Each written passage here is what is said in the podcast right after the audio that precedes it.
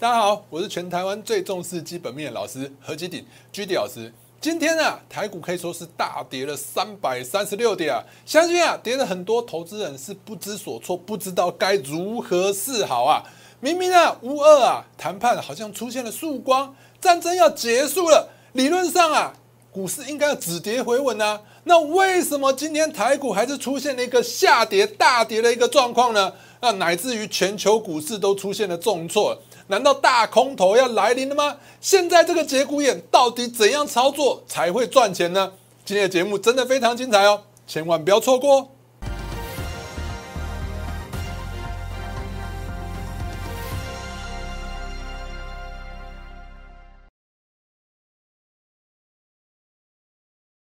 各位亲爱的观众朋友们，大家好，欢迎收看今天的股市航海王。按照惯例，在开始之前呢，还是给大家看一下我给大家盘前资讯。来，早上啊，如果你有加入我的一个 FB 或者是一个 Telegram 的群组，你就会收到我的一个盘前资讯。那我盘前资讯啊，你看完之后，我相信啊，对于今天台股的下跌，应该会觉得不意外啊，因为啊，其实我早就已经预告到了。我甚至上个礼拜就跟大家预告了，大家可以看一下有没有？早上我跟大家讲什么？前面一样啊，前面我写了很多的分析的文章。我知道很多人不喜欢看太多的字哦，那没关系。我每次啊盘势分析完，我都会有一个这个指标，就是这个指标有没有？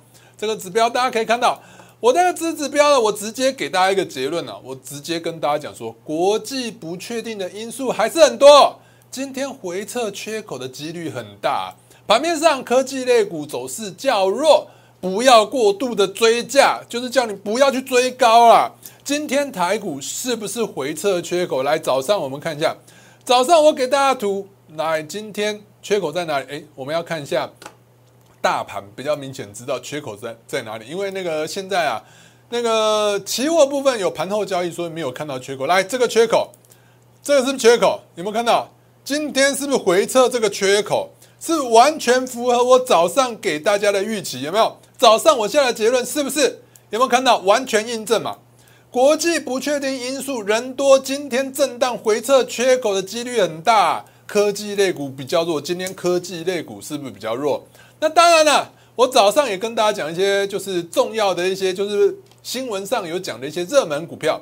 那钢铁的部分，其实盘面上原物料相关的类股还是比较强的，其实就是一直我跟大家讲的，盘面上最强的类股就是钢铁，那就是航运，对不对？其实到今天为止，我还是没有改变，即使今天是大跌，对不对？好，所以呢，你会发现钢铁类股啊，中钢啊，营收还是不错的。我在第一条这边有写嘛，中中钢应该说中红，中红的营收还是不错的。那中钢的部分也维持在相对的高点，我觉得钢铁类股还是不错的。虽然说今天是受到大盘的影响，所以没有突破四十五块整数关卡。但是呢，我们可以看到中红有跌得很惨、很凄惨、很悲哀吗？其实我觉得也还好，整体来讲是不是还维持在相对的右上方？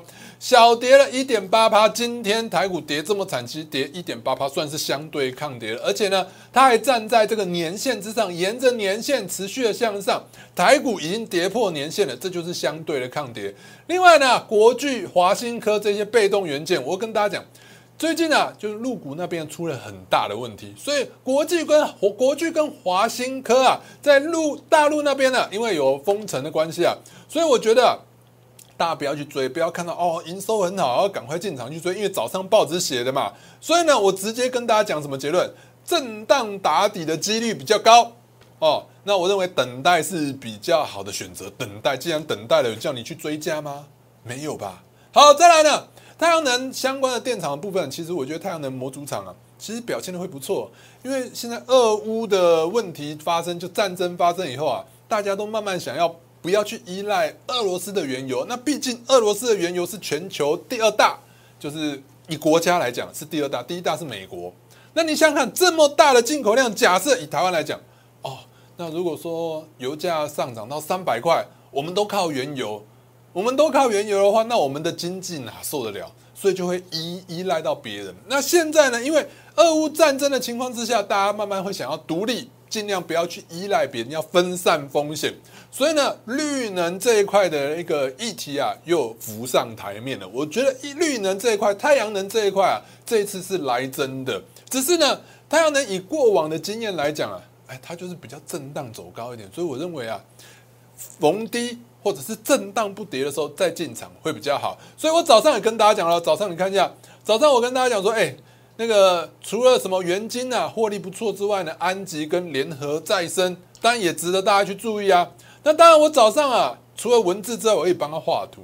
你看早上我帮大家火，好吗？战争未结束，年线附近震荡几率高，那就是区间都帮你画出来，是不是震荡区间？那道琼指数呢，也持续的有没有区间震荡啊？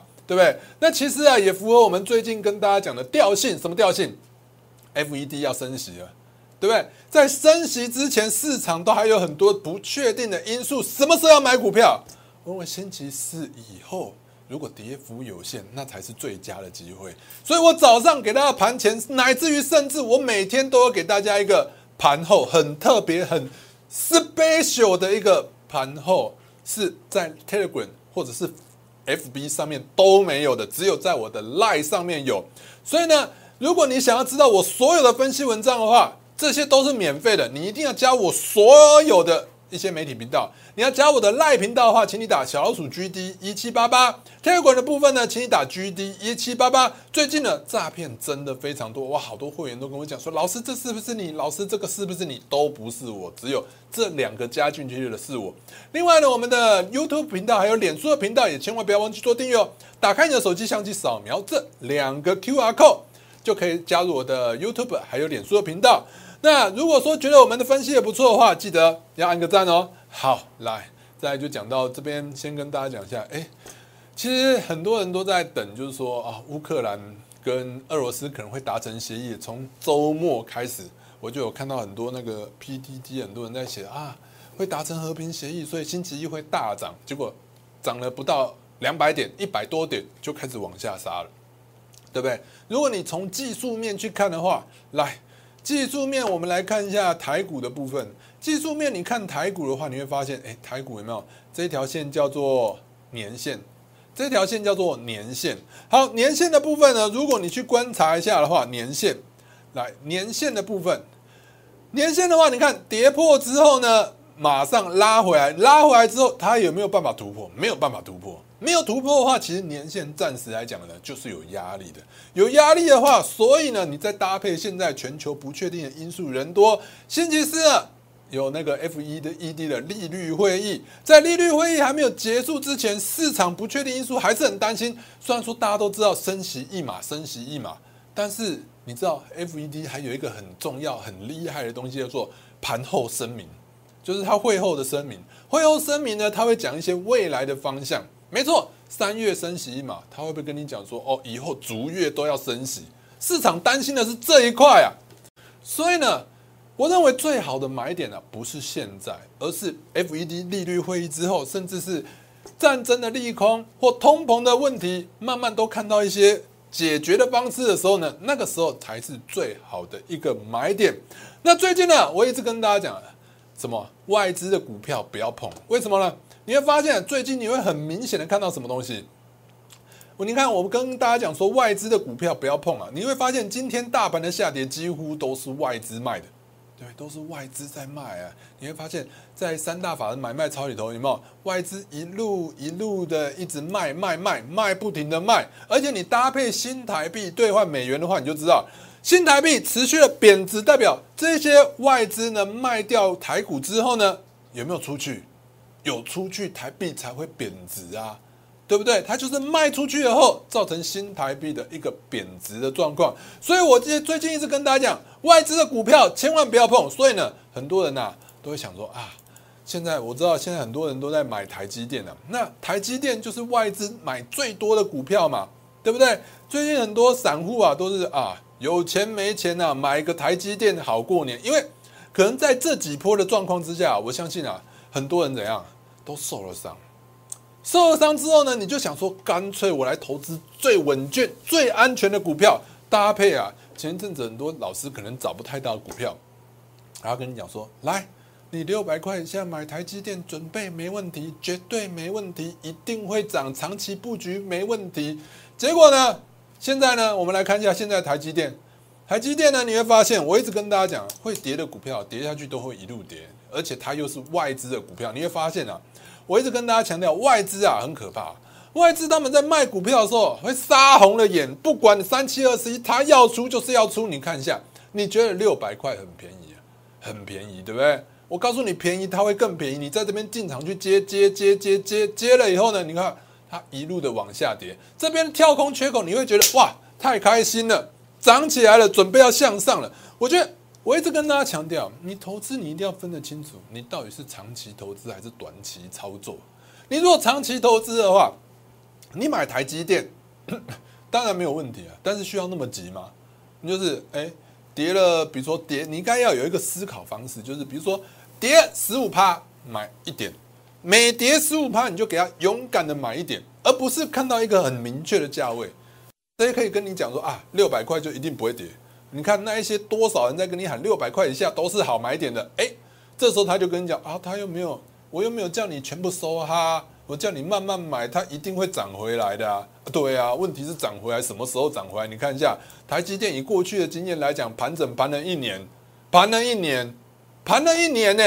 这种股票你觉得，哎，它会短线上马上值得你进，就是卖掉大赚，或者是卖掉来回这样操作吗？它不适合嘛？又或者是最近也有人会，就是已经买到不知道买什么，就买什么。很多人说啊，买 ETF 绝对没有问题，长期投资看 ETF 就对了。那你就会想到一档，它就是零零五零，零零五零有没有跌？零零五零有没有跌？零零五零有没有大跌？有没有？有？为什么？其实很多人搞不清楚零零五零。其实现在零零五零根本不太适合投资，因为你买零零五零，很多人就觉得买 ETF 有一种风险分散的效果。但是其实你买零零五零根本没有风险分散的效果，为什么？因为它有一半都跑去买什么台积电，一半都是台积电，所以你会发现零零五零它的走势跟台积电几乎是一模一样的，有没有？再看一次哦，这是零零五零哦，哦，这是零零五零哦，再来看台积电的部分有没有？零零五零台积电是不是一模一样？完全一样的东西，那你干脆买台积电就好了，你干嘛买零零五零？对不对？所以你投资你要搞清楚现在到底要怎么操作。那你看一下，我们一直跟大家讲说，哎，外资的股票千万不要碰。外资的股票有没有？最主要都是什么？你看一下，我们都完全没有改变。我们就说投资的方向，投资的方向如果每天都在改变，还叫投资的方向？你看我们一直印证，一直印证，已印证了两个礼拜了。这字卡应该做一个礼拜多，快两个礼拜了，对不对？完全还是符合嘛。对不对？好，你看一下外资买的股票有什么？我昨天跟大家讲二四五四联发科，联发科我早就跟大家讲说，哎，突破一千块上不去，一千块就是一个整数关卡，整数关卡上不去，它会去持持续下跌的几率比较高，对不对？你看联发科是不是还是持续的往下跌？管你发展的什么新晶片，管你基本面多好，现在就筹码面的问题啊。所以呢，不是股票，不是说啊，基本面好随便买。我虽然说我常跟大家讲说，我是最重视基本面的。那你除了基本面之外，你还要看什么？还要看筹码面，还要看技术面，全部一起合起来看嘛。只是因为很多老师都只会看技术面，我为了要跟大家就是讲说，哎，我是不一样，我真的会去跟你一起搭配基本面、技术面、筹码面一起去帮你做分析，所以我才跟你讲这个，对不对？还有今天还有什么股票跌的比较惨，又是一个外资布局股，叫做细粒，今天第二根跌停板了。你说细粒绝对是外资持有比较多的吧？因为它股价这么高，有几个有几个散户会买细粒哦，五千多块难嘛啊，对不对？所以最近来讲，还今天还有什么？比如说像那个大力光的部分，也是跌的比较，它除是除息啊。除息的话就会影响到点数，这也是有原因的，好不好？那所以呢，一直跟大家讲，外资的股票千万不要碰。所以呢，哎，你会发现外资的股票最近来讲，哎，就是比较惨一点点。那现在重点是啊，后续的盘势到底要怎么走？后续的盘势啊，我认为啊，大家也不要太太沮丧啊。为什么呢？因为其实啊，我一直跟大家讲说啊，如果说你真的觉得很沮丧，你看一下这一张图，这张图是我真的非常喜欢的一张图。这是什么？就是。过去一百年以来道琼指数啊的一个图形，你会发现呢，不管怎么走啊，它最后啊都还是走多的，对不对？所以你会发现，哎，如果说呢，你真的很很担心现在战争的爆发，你看一下过去伊拉克入侵科威克啊，美国总统被暗杀，南北战争啊，苏联爆炸第一颗原子弹，朝鲜战争，古巴导弹危机，这么多的危机，最后还是怎样？一路一路的向上。只是呢，你现在做多可能会觉得心情觉得不是很好，但是我相信从长期来看，你一定会就是爆出来，就是你抱着抱着它还是会向上，只是需要时间。那当然了，如果说你想要比较聪明一点的赚钱的话呢，我认为啊，在这个时间点啊。坦白说啊，诶，现在的状况跟呃过去来讲，二零二零年那时候新冠肺炎是有一点不一样的。因为二零二零年那个时候新冠肺炎的时候，其实啊，原料上涨的幅度没有那么大。原料上涨幅度没有那么大的话，央行就可以怎样？一直降息，Q E Q E 不够就给你再 Q E，Q E 再不够，它给你无限的。我觉得以现在来讲，物价已经慢慢很高，我相信很多人都已经很明显的感受到物价的上涨了。所以在物价持续向上涨的这个状况之下，央行的嘴巴可能会被捂住了。央行嘴巴捂住的情况之下，哎，其实市场上的资金就开始减少。市场上资金减少的情况之下呢，哎，股市就没有办法像过去一样一路一路一路的再创新高。所以呢，预期来讲呢。现在市场上呢，因为还没有正式开始做一个升息的动作，所以过去的资金还在投资人手上，还在，所以呢，现在市场上资金还是很多的。现在的下杀最主要的问题有百分之九十是心理的因素，所以这个心理的因素如果调节完之后，如果真的升息、升息、升息，才会造成明显的重挫。所以呢，预期啊，台股是持续上下大幅度的震荡的几率会比较高。我预期啊，台股应该会在哪里？在一万六到一万七之间区，在一万七千五百点差不多区间震荡的几率会比较高。既然是区间震荡的话，你操作策略就不可以像过去一样无脑空。其实很多老师都跟你无脑空嘛，无脑空。我告诉你啊，其实每个人都可以当老师的啦，对不对？经济不好的时候啊，我跟你讲已经最差了。后续会好，会放钱，所以呢，赶快进场做多。经济好的时候也跟你讲啊，反正经济很好，就是做多，对不对？然后呢，股票下跌的时候呢，也跟你讲说做多，对不对？不管好不好，都跟你这样子凹出来，就不是多。我一直跟大家讲，你一定要怎样了解现在的状况，你才知道要怎么样布局。所以就像我们跟大家讲，你看投资的方向，我都跟你讲的很清楚。原物料上涨的类股，能源相关的类股。对不对？原物料上涨的类股，虽然说今天你会发现，哎，老师还是都在跌。你会发现啊，其实啊，虽然是都在跌，但是还是相对抗跌。来，我们来看长龙的部分有跌，对抗跌啊，对不对？这边有没有看到？这边一个成型没有完全被解决，这一十块有一点点的支撑。那所以呢，如果后续来讲，如果如果我说如果不是叫你现在马上进场，如果联准会利率会议之后，哎。你会发现全球股市啊下跌之后马上拉回来，那就是另外一个很好的进场点，对。那只是你会发现现在它就是一个相对抗跌，而且成新形态还没有被破坏掉。在中高的部分，你会发现它还是维持在相对的非常高档，而且呢，我一直跟大家讲，这个跳空缺口只要没跌破。它就是多头，钢铁类股就有机会走多，所以钢铁跟航运来讲呢，还是一个就是主料来讲盘面上多头的一个精神指标。那甚至呢，我认为航空类股也是表现不错。其实今天航空类股真的非常强，以长荣航来讲，今天只有下跌多少？零点三四 percent。其实盘中它是涨三趴，涨两到三趴。你会发现它一直撑在那边，一直撑在那边，难免会被有一些怎么样？被有一些不是不孝业者啦，哦，不要乱讲。不是不孝业者，是什么？心有不专、犹豫的投资人很担心。哎呦，大跌怎么办？哎呦，长荣行还有赚钱，赶快先出一出。所以呢，你会发现长荣行呢，最后还是撑不住。哎，但是有点卖压，卖压过后，你会发现它还是维持在相对的高档，就是什么强势股的一个象征。所以呢，如果说大盘只要有一点点反弹，这张股票绝对绝对就是一路领先的那一档股票。所以呢，今天不管是长荣行。还是华航，其实都表现的不错，乃至于钢铁跟航运类股，其实整个族群啊，其实表现的都还是相对的抗跌的。另外呢，我一直跟大家讲，通膨、通膨、原物料概念股，其实原物料概念股，大家可以看到，哎，今天原油好像跌的比较多，但是其实也不用这么担心，为什么？因为你看一下啊，巴菲特在狂扫什么西方石油，有没有？巴菲特在狂扫西方石油，有没有？巴菲特。巴菲特对美国西方石油爱不释手。前周三月十四号，三月十四号前一周是三月初他才买的，买了四十五亿之后，上个星期就是三月十四号，这个星期的上个星期，他又再加码十五亿，已经成为他旗下第九大的持股了。那我们来看一下，他是不是追高？来，上个星期在这边买不是追高吗？对不对？上个星期在这边买不是追高吗？啊，最近上上上个星期买，哎，应该上个上个星期在这边，上个星期在这边买不是追高吗？上上星期买在这边不是也是追高吗？你看追高它一路高，然后呢，你看一下。全球股市呢都出现比较明显的下跌，但是它有没有明显的下跌？没有，还是维持在相对的高点。那你看巴菲特都敢买股票了，所以其实也不用太担心了。现在的盘势啊，整体来讲啦，就是一个区间震荡盘了。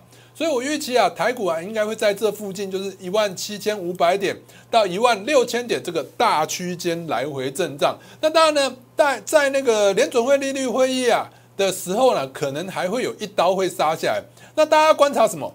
观察量，如果你有发现下跌的时候有带历史的天量，诶，比应该不用历史的天量，至少要比上一波的量能，上一波的量能大概是四千七百亿，所以你看到下跌的时候，如果有超过四千七百亿，然后呢能拉回来，那就是一个很好的一个进场机会。当然呢，区间操作的话，你就要选对股票嘛。所以我刚跟大家讲的，以巴菲特来讲，巴菲特都看好原油，所以原油也是蛮值得大家去做投资的。另外呢，能源相关的类股在台湾来讲，因为台湾不产油，台湾可能就你可以去投资一些太阳能的一些就是类股。所以太阳能类股的话，一直跟大家讲安吉、元晶跟联合再生。当然呢，我的基本面都跟大家讲出来，有没有？EPS 来讲呢，长期来讲，永远永远一路一路都是赚钱的，只有安吉。既然安吉过去永远都是赚钱，每年都配型，从上市柜以来年年配型，年年赚钱。那你说，诶，如果太阳能的一些面板类股啊，景气在好的时候，你说它不飞天吗？对不对？所以你会发现，安吉今天虽然说一样，诶是有跌，但是呢，我一直跟大家讲，那个。整个大盘来讲呢，不稳的情况之下，它是相对抗跌，而且它位置是偏右上角，而且过去来讲，你看一下它涨停之后呢，虽然出现了一个长上影线，还是向上的，对不对？那另外呢？那个电源概念股的部分呢，缺电能源概念股还有什么中心电？中心电的话，它在台南跟花莲都直接有电厂。我之前跟大家讲过，今天爆量下跌，如果呢这几天还是持续在那边震荡的话，诶，也许又是一个好机会哦。那我觉得重点还是在星期四、星期五的时候要看状况。那大同的部分今天可以说是几乎没跌啊。你看一下，我一直跟大家讲，大同它除了银建之外呢，诶，它本身其实啊，它的储能系统是第一家获得国内认证的。所以呢，其实大同既有储能的概念，又有就是活化资产，就是抗通膨的一个题材。另外，华丽的部分呢，是半导体的通路商，之前一直跟大家讲，这一档股票也是值得大家去注意的。那其实啊，因为半导体，人家知道乌克兰的部分，乌克兰现在它的奶气是全球大概占了一半的供给量。那未来如果半导体的部分呢，诶，如果因为奶气的缺乏，然后没有办法生产。那半导体通路商里头的库存，不就是唯一的库存，就是唯一有的一些半导体的一些相关的，就是零件啊，对不对？那所以呢，它有这些零件的话呢，诶，它就是价值会提高，因为市场在缺嘛，物以稀为贵，它价值提高，整体的库存就有机会提高了。好，所以呢，我觉得一百零五块大家可以观察一下。另外，利凯的部分，我告诉大家，利凯真的要注意，因为镍价持续的大涨。镍价大涨，对于传统的一些电池来讲呢，哎，压力就比较大，因为传统的三元电池都是要用镍。那利凯是台湾来讲呢，比较唯一做磷酸铁锂电池的。那这档股票呢，就值得大家持续的注意。你会发现，今天大盘在跌，它也是相对抗跌。那这种股票呢，就比较值得大家去注意。另外呢，我要跟大家讲，大盘在区间震荡的时候，坦白说啊，区间震荡嘛，你这样来回做，来回做。那你这样来回做的话，如果说啊，你只做多的投资朋友，我觉得最好的方法就是，哎，等待跌到一个相对的低点的时候呢，哎。那就是一个比较好的进场时机，然后你这边进场，然后涨上去的时候呢，涨不上去要立刻出掉，就是来回操作的观念。因为呢，现在呢，我们要看清楚盘势，我一直跟大家讲说要看清楚盘势嘛。盘势就是大区间的来回的话，既然是大区间的来回的话，你当然是要逢低的时候买进，逢高涨不上去要赶快出，对不对？那不能像过去一样一路一路的涨上去，这种几率是相对来讲是比较低的。那另外一种，如果你是更进阶的一个投资人的话，我觉得在大区间操作的情况之下呢，也许你可以怎样？你就不要等了，在相对的高点的时候，你可以放空，放空了，哎，做这一段，做完这一段之后呢，跌下来，你可以再怎样，再继续进场做多又一段，有没有？来回做，因为没有办法，因为坦白说啊，我一直跟大家讲说，如果说你每天讲多讲多，每天一直叫你买，一直叫你买，那坦白说，你也可以当老师，对不对？为什么？因为你每天讲多就好了，你就一直多多多多多多，不是耳滚啊，好不好？没有多耳滚哦，啊，所以呢，你每天很多的话，它其实一定会中嘛。跌下来的时候，跌久了总是会反弹嘛。啊，你就哦，准了，好厉害。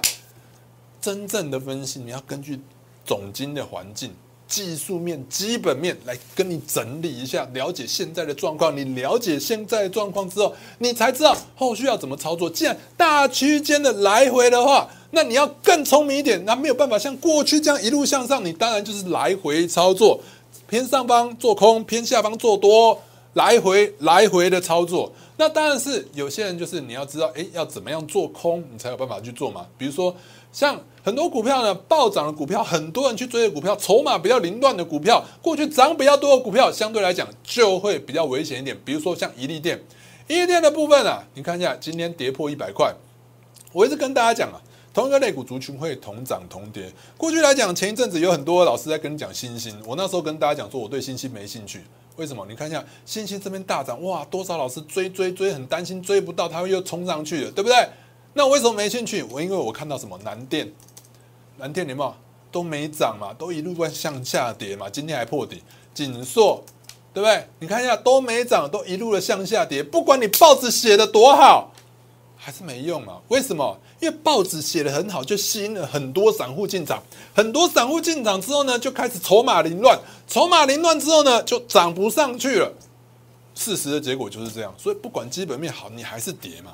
对不对？所以同个类股族群会同涨同跌。那你看南电、新兴、锦硕涨不上去了，那一样嘛。宜利电，我们可以看到宜利电它做抬头显示器出名的嘛，对不对？那抬头显示器之前还有什么？大众控，哎，大众控有没有？大众控都已经这样子一直跌，一直跌，反弹无力又继续跌，这很明显的是一个空头走势嘛，对不对？那还有英记嘛，也是抬头显示器的相关类股，你看一路跌跌跌跌跌破年线。所以呢，既然其他两档都一直在跌的话，那当然宜利电的部分，宜利电之前很多投资朋友在追，所以宜利电的部分呢，哎，相对来讲也会比较危险一点点。所以呢，我觉得宜利电这边呢，我建议大家会比较要小心呐。如果你手上有这档股票的话，我觉得嗯要小心啊。如果说你没有的话，也许可以思考一下，因为明天好像就是要就是就是要解除封锁，后天呢。好，那大家可以再去看一下。那另外还有什么股票呢？可能大家要比较留意的。那刚刚讲了窄板啊、一利电的部分呢，还有什么？还有就是越多散户去追的越危险。好，这种就是创维嘛。创维的部分你会发现，你看涨上去三百块一个整数关卡上不去就大跌，对不对？大跌以后就是一个跌停板。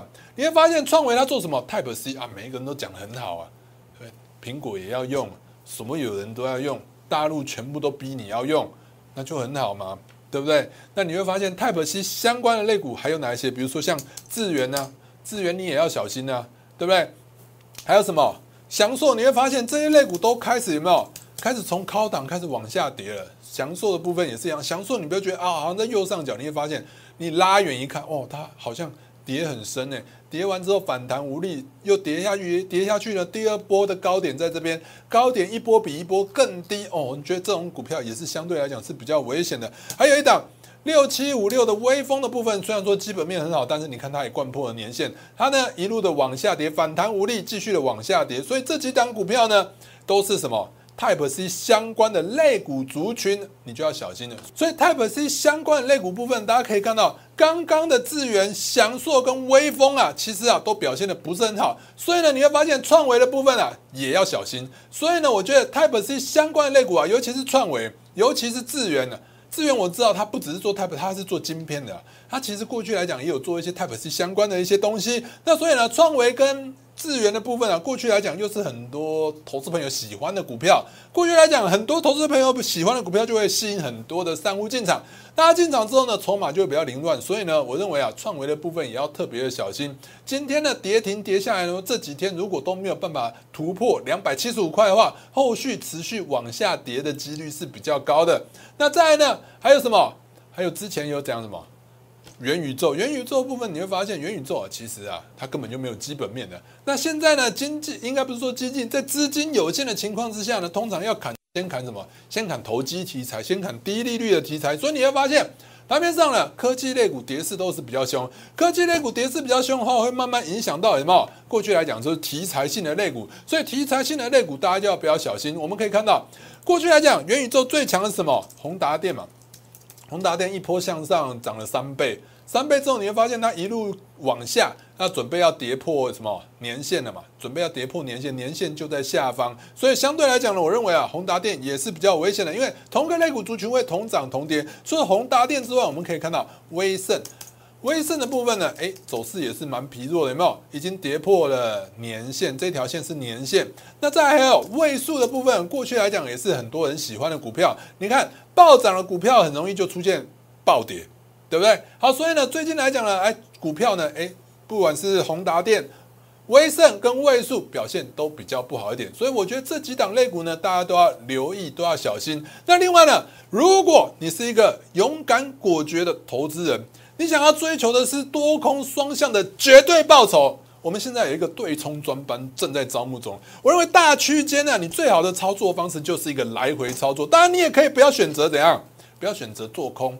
那你可以选择就是只做多只做多的那一块呢，所以呢，我们这个专班呢是多空双做，就是一个让你怎样多空都赚钱，追求什么绝对的报酬，而不是相对的报酬。我们的对冲专班已经正式要成立了，想要。想要了解这个部分的投资朋友们，可以透过下面的电话或透过我们旁边这个 line 来直接跟我们联系。今天的节目到这边，祝大家操作顺利，我们明天见哦！立即拨打我们的专线零八零零六六八零八五零八零零六六八零八五摩尔证券投顾陈彦荣分析师。本公司经主管机关核准之营业执照字号为一一零金管投顾新字第零二六号。